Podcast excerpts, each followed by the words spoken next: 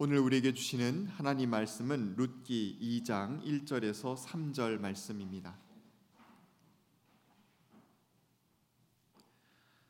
나오미에게는 남편 쪽으로 친족이 한 사람이 있었다.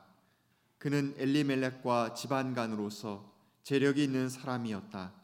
그의 이름은 보아스이다. 어느 날 모압 여인 룻이 나오미에게 말하였다. 밭에 나가 볼까 합니다.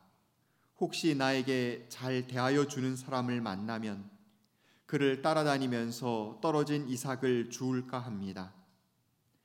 나오미가 룻에게 대답하였다. 그래, 나가 보아라. 그리하여 룻은 밭으로 나가서 곡식 거두는 일꾼들을 따라다니며 이삭을 주었다. 그가 간 곳은 우연히도 엘리멜렉과 집안간인 보아스의 밭이었다. 이는 하나님의 말씀입니다. 아멘. 아, 우리의 영혼을 어루만지는 것 같은 그런 첼로의 선율이 여러분의 마음을 평안하게 만들었을 거라고 생각합니다. 오늘 연주해 준 어, 첼리스트 이선행 집사는 어, 지난 9월 달에 귀국 독주 연주회를 예술의 전당에서 예정하고 있었습니다.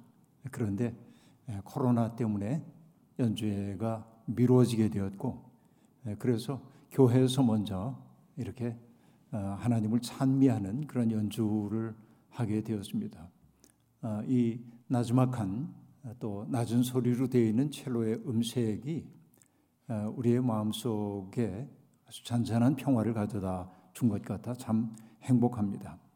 아, 여러분 모두의 삶 속에도 그렇게 잔잔하게 다가와서 붙들어 주시는 주님의 은혜가 함께 하시길 빕니다. 아, 날이 제법 선득해졌습니다. 아, 늘 목을 보호해야 하는 저로서는 이미 목도리를 꺼내가지고 두툼한 목도리를 두르고 다니고 있습니다. 누가 뭐라 그래도 할 수 없습니다. 그게 제가 견딜 수 있는 길이기 때문에 그렇습니다. 찬바람에 혹시 감기라도 걸리면 큰일이다 하는 생각 때문에 조심조심 하루하루를 지내고 있는 게 사실입니다. 아, 다소 주춤거리는 듯하던 코로나19가 여전히 아, 기승을 부리고 있고 어제에 비해서 오늘이 조금 더 확진자가 늘어났다고 하는 보도를 보기도 했습니다. 언제쯤이면 이것이 끝날까 기약 없는 기다림에 지치기도 하지만 그럼에도 불구하고 지친다는 말을 우리가 참아할 수 없는 것은 최전선에서 병과 맞서 싸우고 있는 의료진들의 노고를 생각할 때 우리가 지친다고 함부로 말할 수 없다는 생각이 듭니다. 바야흐로 초수의 계절이고요. 가을 거지를 하는 농부들의 손길이 매우 분주한 그런 때입니다. 아, 다소 상투적일 수도 있지만 이맘때가 되면 늘 떠오르는 인물 하나가 있죠. 그는 바로 성서의 인물인 룻입니다. 아, 룻은 우정 혹은 친구, friendship이라고 하는 그런 의미를 가지고 있습니다. 바로 그 이름 뜻 그 자체가 아, 이 롯이라고 하는 사람의 운명을 보여주고 있다는 생각이 들기도 합니다. 롯기는 베들레헴에 닥쳐온 기근 때문에 정들었던 고향 마을을 떠날 수밖에 없었던 사람들의 신산스러운 삶의 이야기로 룻기가 시작되고 있습니다.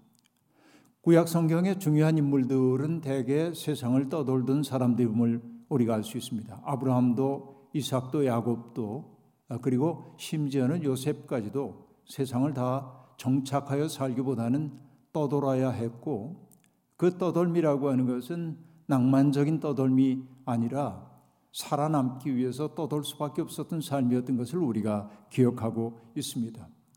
특별히 애굽 땅에서 종살이하고 있었던 아, 그 이스라엘 백성들이 가나안 땅을 약속받고 광야 생활을 떠돌던 그것도 떠돌매 이야기로 우리가 생각해 볼 수 있겠습니다.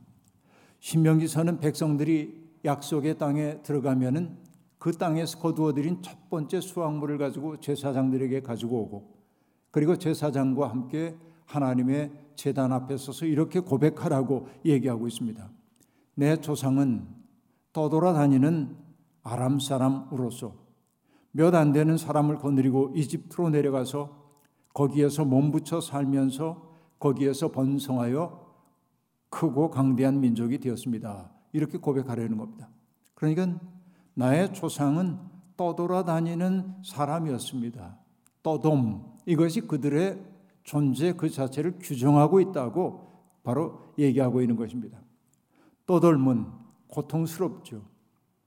낭만적인 떠돌미 아니기 때문에 더욱 그렇습니다. 하지만 떠돌면 동시에 자기 확장의 기회이기도 합니다.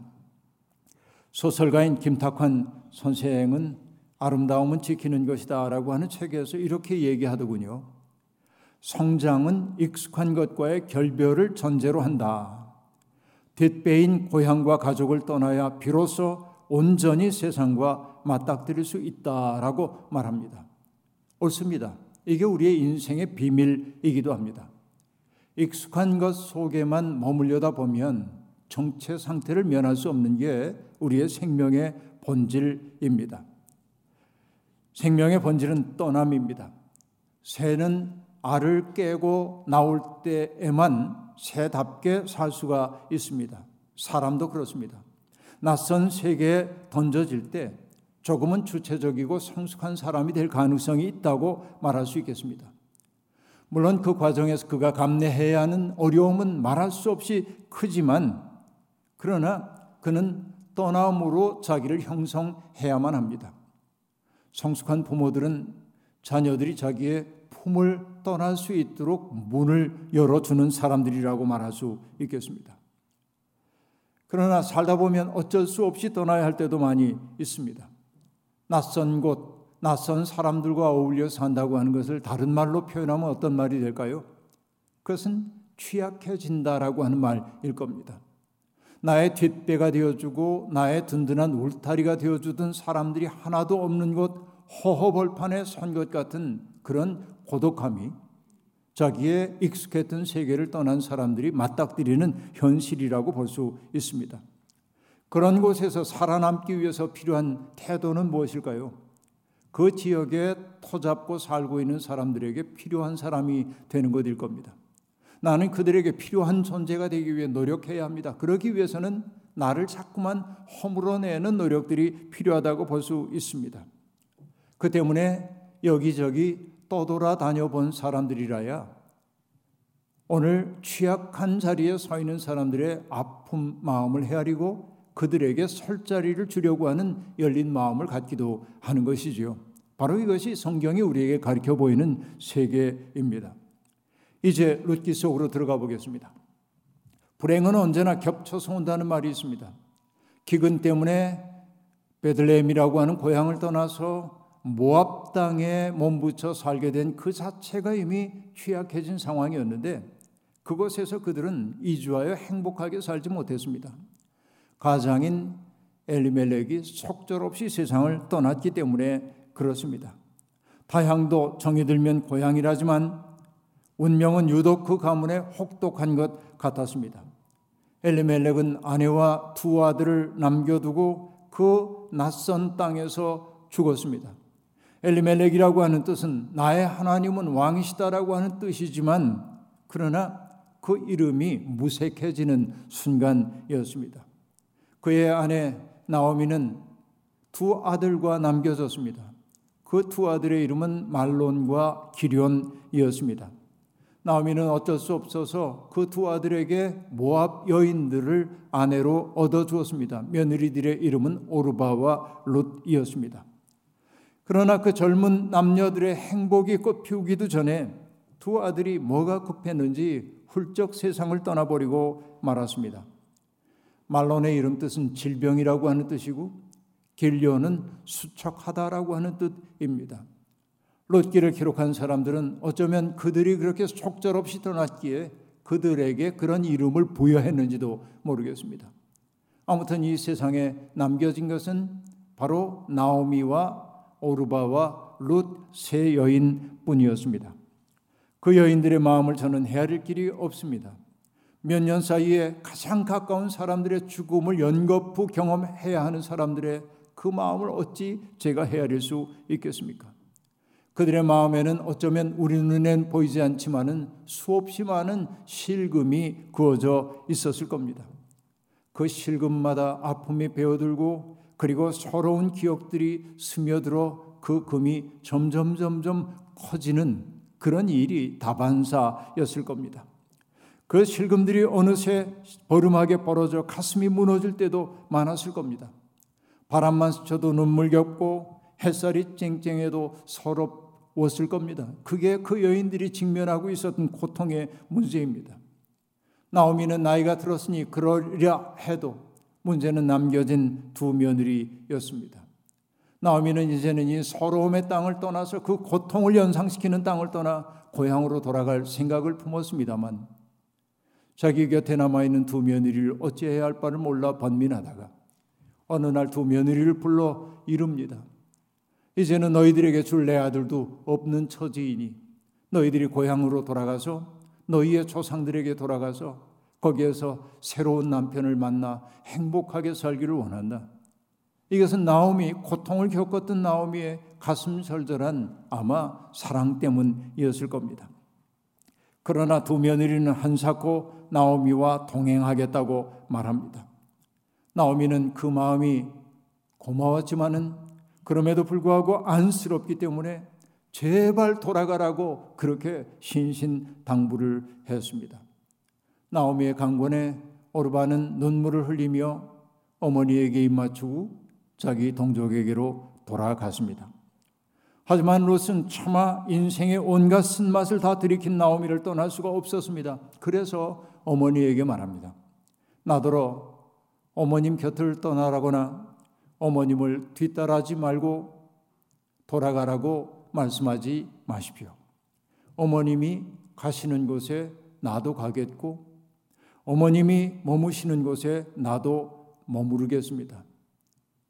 어머니의 결례가 내 결례이고 어머님의 하나님이 내 하나님입니다.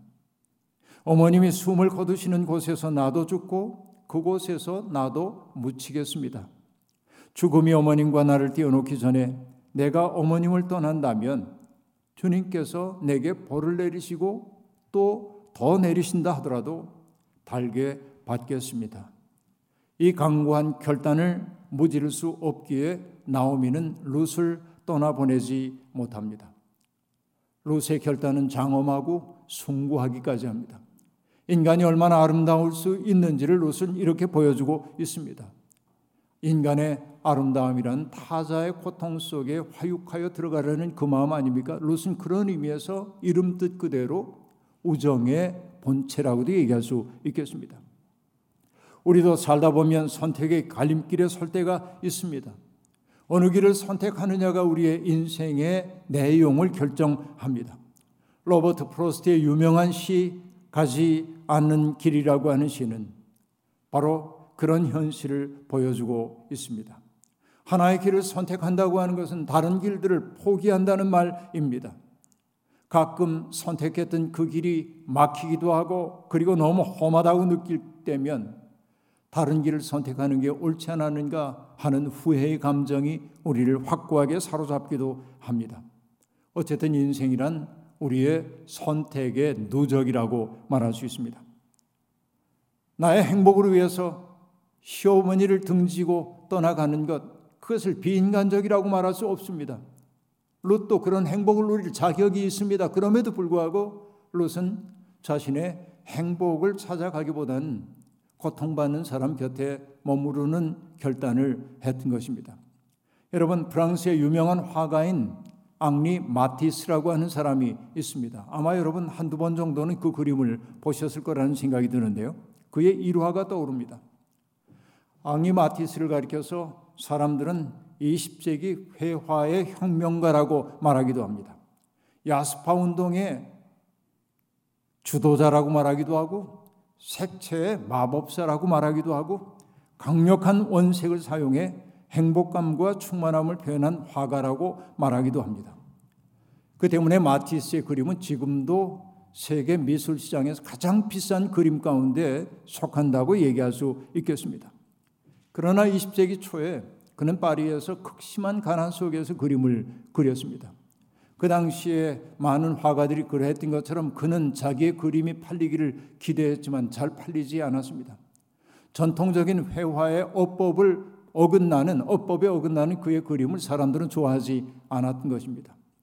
그런데 어느 날 1907년인데 르벨이라고 하는 화상이 그의 풍경화 한 점과 정물화 한 점을 구입한다고 얘기하면서 자기로서는 생각조차 하지 않았던 돈을 내놓고 갔습니다. 100프랑짜리 4장이었습니다. 400프랑에 그림 2장을 사간 겁니다. 지금 돈으로 환산하면 400프랑은 약 500만 원쯤 된다고 보시면 되겠습니다. 지금의 그림값으로 얘기하면 이건 뭐 말도 안 되는 가격이지만은 그러나 극심한 가난에 시달렸던 마티스는 너무 황홀했습니다.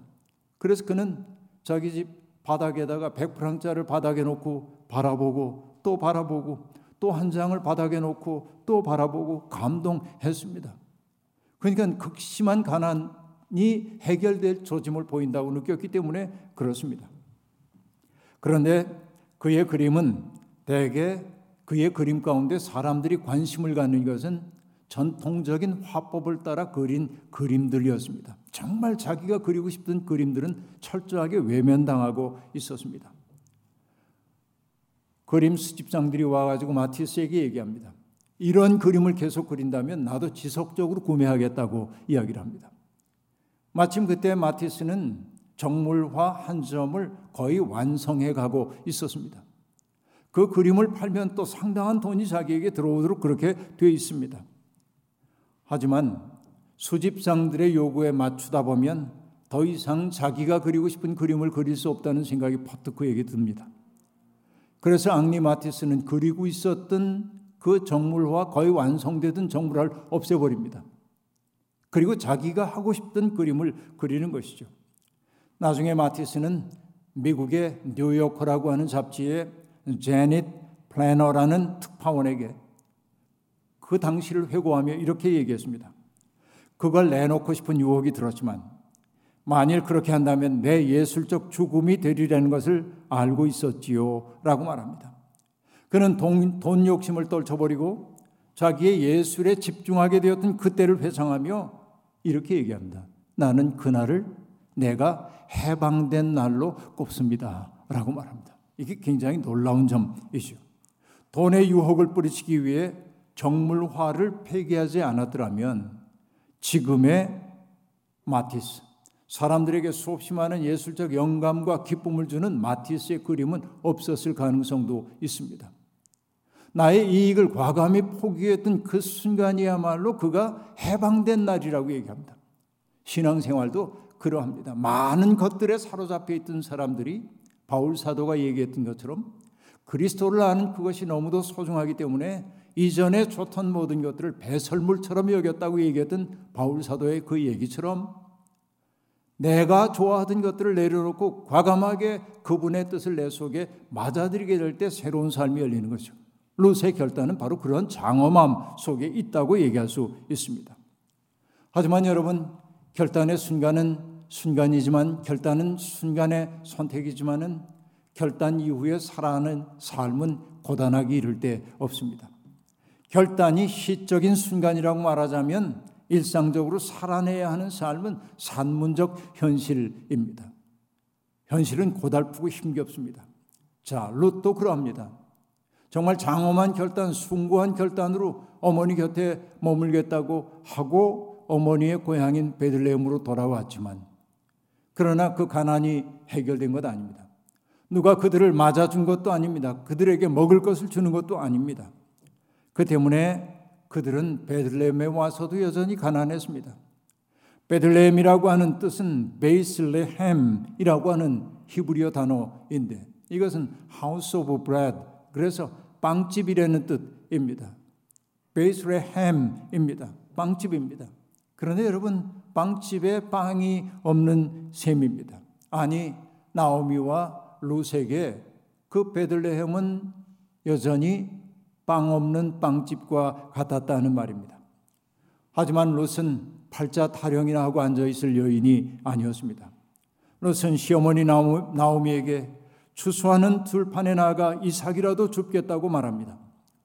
고단한 노동의 현장인 그곳은 일꾼들이 질펀한 농담을 주고받는 현장임을 룻도 나오미도 알고 있었을 겁니다. 이방 여인에 대한 그 적대적 시선도 알고 있었을 겁니다. 또 과부가 된 한 여인에 대한 그 일꾼들의 시선이 어떠하리라는 것 짐작할 수 있는 현장이었을 겁니다. 그럼에도 불구하고 롯은 그 불확실함 속으로 그 위험 속으로 들어가려 합니다. 어머니 나오미를 봉양하기 위해서 그랬습니다. 그런데 그가 이삭을 줍기 위해 가겠다고 했던 것은 바로 율법이 규정해 놓은 하나님의 명령에 토한 것이었습니다. 율법은 땅의 주인은 하나님이라고 못을 박습니다. 사람은 잠시 동안 그 땅에 머물다 가는 거류인에 지나지 않습니다. 우리가 떠나간 이후에도 그 땅은 무생명을 받아들이며 존속될 것입니다. 성경에서 우리가 만나는 그 하나님은 소외된 사람들의 살 권리를 되찾아 주기를 원하는 분이십니다. 비록 그들이 가난에 내몰렸다 할지라도 사람들에게 굴욕감을 느끼지 않고 살 권리를 회복해 주고 싶어 하는 것이 하나님의 마음입니다. 그 때문에 성결법전은 밭에서 추수할 때에 밭에 한 모퉁이를 남겨두라고 명령하고 있습니다. 거두다가 바닥에 떨어지는 이삭이 있더라도 주어서는 안 된다고 말합니다. 그것은 땅의 주인이신 하나님의 명령입니다. 그 땅에 처하여 살고 있는 가난한 사람들, 또 고아와 과부들, 또 그곳에 와서 살고 있었던 낯선 이방인들이 먹고 살 수 있도록 하나님이 마련하신 조치라는 것이었습니다. 바로 이게 하나님의 마음입니다. 그들에게 자선을 베풀라는 말이 아니라 그것을 누리는 것은 그들의 당연한 권리라고 얘기하고 있는 겁니다. 이런 의미에서 성경은 급진적입니다.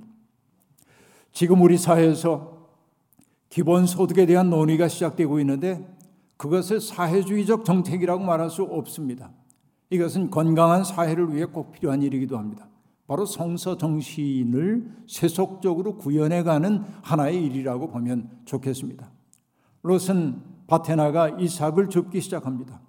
여러분, 우리는 이삭 줍는 모습을 생각하면 목가적인 광경을 머릿속에 그릴 수도 있겠지만 가난한 사람들의 현실은 그렇게 낭만적이지 않습니다. 프랑스의 오르세이 미술관에 있는 밀레의 이삭 줍는 여인이라는 그림을 여러분 많이 보셨을 텐데 잠시 떠올려 보십시오. 여러분 화면을 통해 볼 수 있을 텐데요. 그림이 잘 보이시죠? 밀레는 이 그림을 1857년에 완성했습니다. 40대의 왕성한 나이에 그린 그림에도 불구하고 그림의 분위기는 애잔하기만 합니다. 그림 속에 등장하는 세 여인은 프랑스사의 가장 가난한 계층을 대변합니다. 여인들은 추수가 끝난 들판에 엎드려 떨어진 이삭을 줍고 있습니다. 화면의 좌측 상단에는 수확한 것들을 무겁게 실어 나르고 있는 마차가 보입니다. 두 마리의 말이 끄는 큰 마차입니다. 우측 상단 저 멀리에는 하얀색 말을 타고 검은 말을 타고 있는 흰 옷을 입은 주인이 보입니다. 그는 아마 밭의 주인임이 틀림없습니다. 그는 흰옷을 입은 채 수학에 여념이 없는 일꾼들을 매서운 눈초리로 바라보고 있습니다. 옆에는 이미 집가리가 산더미처럼 쌓여 있습니다. 풍요로움을 그대로 보여주고 있습니다. 그리고 까마득한 저 하늘 높은 곳 화면에 잘 보이는지 모르겠습니다만 거기에는 풍성한 수확을 함께 나누고 싶은 새들이 날아가고 있습니다. 그러나 여러분 이 그림을 바라보면서 사람들은 금방 제가 얘기했던 그 광경들에는 별로 눈길을 주지 않습니다. 왜냐하면 화면에 정면에 등장하고 있는 세 여인이 하도 뚜렷하게 드러나기 때문에 그렇습니다. 그 여인들은 화면의 4분의 3 정도를 차지하고 있습니다. 그 까닭이 무엇일까요? 가난에 내몰려 이삭을 줄 수밖에 없는 상황이지만은 그런 고단한 노동이야말로 가장 거룩하다고 하는 사실을 밀레는 증언하고 싶었기 때문일 겁니다. 허리를 깊이 숙인 두 여인의 몸짓, 모습은 비슷합니다. 구별되는 것이 있다면 머리에 쓰고 있는 두건의 색깔뿐입니다. 파란색과 붉은색의 단조로운 풍경에 색채감을 더해주고 있습니다. 그 붉은색과 파란색은 어떤 의미일까요? 비록 빈곤하지만 그들이 절망의 시면으로 끌려 들어가지 않고 있음을 보여줍니다. 두 여인의 왼손의 배치 또한 흥미롭습니다. 한 여인은 허리 뒤로 팔을 들어 올리고 있고 또 한 여인은 무릎께에 아, 손을 두고 있습니다. 그 여인들의 손을 자세히 보면 투박하기 이를 데 없습니다. 권고한 노동이 그들의 손을 섬섬옥수 같은 손이 아니라 투박한 손으로 만들었던 것이죠. 오른쪽에 서 있는 여인은 이제 막 허리를 굽히려 하고 있습니다. 수확물을 담기 위해 허리께 질끈 동여맨 앞치마는 아직 비어 있습니다. 그리고 가만히 보면은 그 낯빛이 매우 어두운 것처럼 보입니다. 그러나 이 여인들의 모습은 대지와 아주 밀접하게 연결되어 있음을 밀레는 보여주고 있습니다. 그리고 화면에는 잘 드러나지 않지만은 분홍빛 하늘은 어쩌면 곤고한 노동 속에 깃든 희망을 얘기하는 것 아닐까 생각합니다. 가장 힘겨운 삶을 살고 있지만 그럼에도 불구하고 생의 기쁨을 수세에 올리는 저 여인들의 끈질긴 희망을 화가는 그렇게 격려하고 싶었던 것인지도 모릅니다. 여러분, 멜레의 그림에 등장하고 있는 그 여인들의 모습 속에서 저는 룻을 봅니다. 이후에 벌어진 룻기의 얘기를 다 나눌 시간은 없습니다. 그 노동의 현장에서 우리가 알다시피 룻은 보아스에 관심을 사게 되었고 보아스의 각별한 돌봄을 받습니다. 나오미의 먼 친족이었던 그는 결국 룻과 결혼함으로 친족의 의무를 다합니다. 룻기는 보아스와 그룻 사이에 태어난 아기 이름이 오벳이라고 얘기하고 있고 오벳은 여러분 다 잘 아시는 다윗 임금의 할아버지입니다. 마태는 예수 그리스도의 족보를 쭉 열거하면서 이방 여인 룻의 이름을 과감하게 드러냅니다. 룻과 예수님은 혈연을 통해서도 연결되어 있지만 그러나 그보다 더 중요한 것은 룻과 예수 그리스도의 삶이 깊이 연결되어 있음을 봐야 합니다. 어떤 삶입니까? 롯도 그렇고 예수님도 그렇고 다른 이들을 위해 기꺼이 자신의 자유와 생명까지 바치는 삶으로 연결되어 있음을 볼 수 있습니다. 바로 롯을 통해서 메시아의 가문이 태어났다고 하는 사실은 그들이 승리자이기 때문이 아니라 고통받는 사람들을 위해 자기를 희생하려는 그 마음 속에서 메시아적 전통이 나왔다는 사실을 성경은 우리에게 보여주고 있다는 얘기입니다. 그러나 롯기를 이해하기 위해 매우 중요한 부분 하나를 지적해야 하겠습니다. 롯기가 저술된 연대를 학자들은 대개 에스라 느헤미야 시대로 보고 있습니다. 그때는 바벨론의 포로로 잡혀가 있던 이스라엘 사람들이 새로운 페르시아 임금 고레스의 칙령에 따라 자기 나라로 돌아왔을 때의 상황을 반영하고 있습니다. 그들은 그 땅에서 새로운 나라를 시작해야 했습니다. 이스라엘이라고 하는 정체성을 새롭게 세워 가야 했습니다. 그 때문에 그들은 정체성을 만들기 위한 정책을 집행하기 시작합니다. 정체성이란 어떤 것입니까? 차이와 구별을 만들어내는 거예요. 나와 남이 어떻게 다른지 차이를 만들어내는 게 정체성 형성입니다. 지금 우리가 알고 있는 유대교의 특색이 에스라 느헤미야 시대의 대체로 만들어졌다고 보면 과언이 아닙니다. 그런데 에스라가 한 일 가운데 지금의 우리 윤리로는 받아들이기 어려운 것도 포함되어 있습니다. 그는 유대교의 정화를 명분 삼아서 이방 여인과 결혼한 사람들에게 이혼할 것을 명령합니다. 유대 공동체 속에 속하기 위해서는 이방 여인과의 관계를 끊어야만 그 속에 받아들여진다고 얘기했던 겁니다. 바로 이것이 정체성을 구성하기 위해서 했던 행위입니다. 소위 얘기하는 혈통의 순수성을 지키기 위한 것이었습니다. 순수성에 대한 집착이 일수 폭력으로 귀결된다는 사실을 우리는 역사를 통해 많이 배워왔습니다. 여러분, 이런 시대입니다. 에스라의 명령은 그 당사자들의 고통을 헤아리지 않은 비인간적인 명령이었는지도 모릅니다. 바로 그 시기에 룻기가 기록되었습니다. 룻기는 놀랍게도 이방 여인을 가장 아름다운 존재로 가장 인간다운 사람으로 드러내고 있습니다. 그러니까 이 룻기는 그냥 낭만적인 이야기가 아니라 그 시대, 그 당대의 시대 정신을 거스리는 혁명을 그 속에 내재하고 있었다라고 우리들이 보아야만 한다 하는 얘기입니다. 롯기는 지금 우리 곁에 머물고 있는 낯선 사람들을 따뜻하게 맞아들이고 그들이 살아갈 공간을 허용하는 것이야말로 하나님이 기뻐하시는 일이라고 하는 사실을 넌주시 드러내고 있는 것입니다. 누군가를 배제하는 일을 통해 자기 정체성을 구성하려고 하는 것은 대의 명분이야 어찌하든지 간에 그것은 폭력에 지나지 않는다라는 것을 룻기는 우리에게 보여주고 있는 것이죠. 우리가 성서를 바로 읽는다고 한다면 바로 이 진실을 우리들이 알아차리기 시작해야 합니다.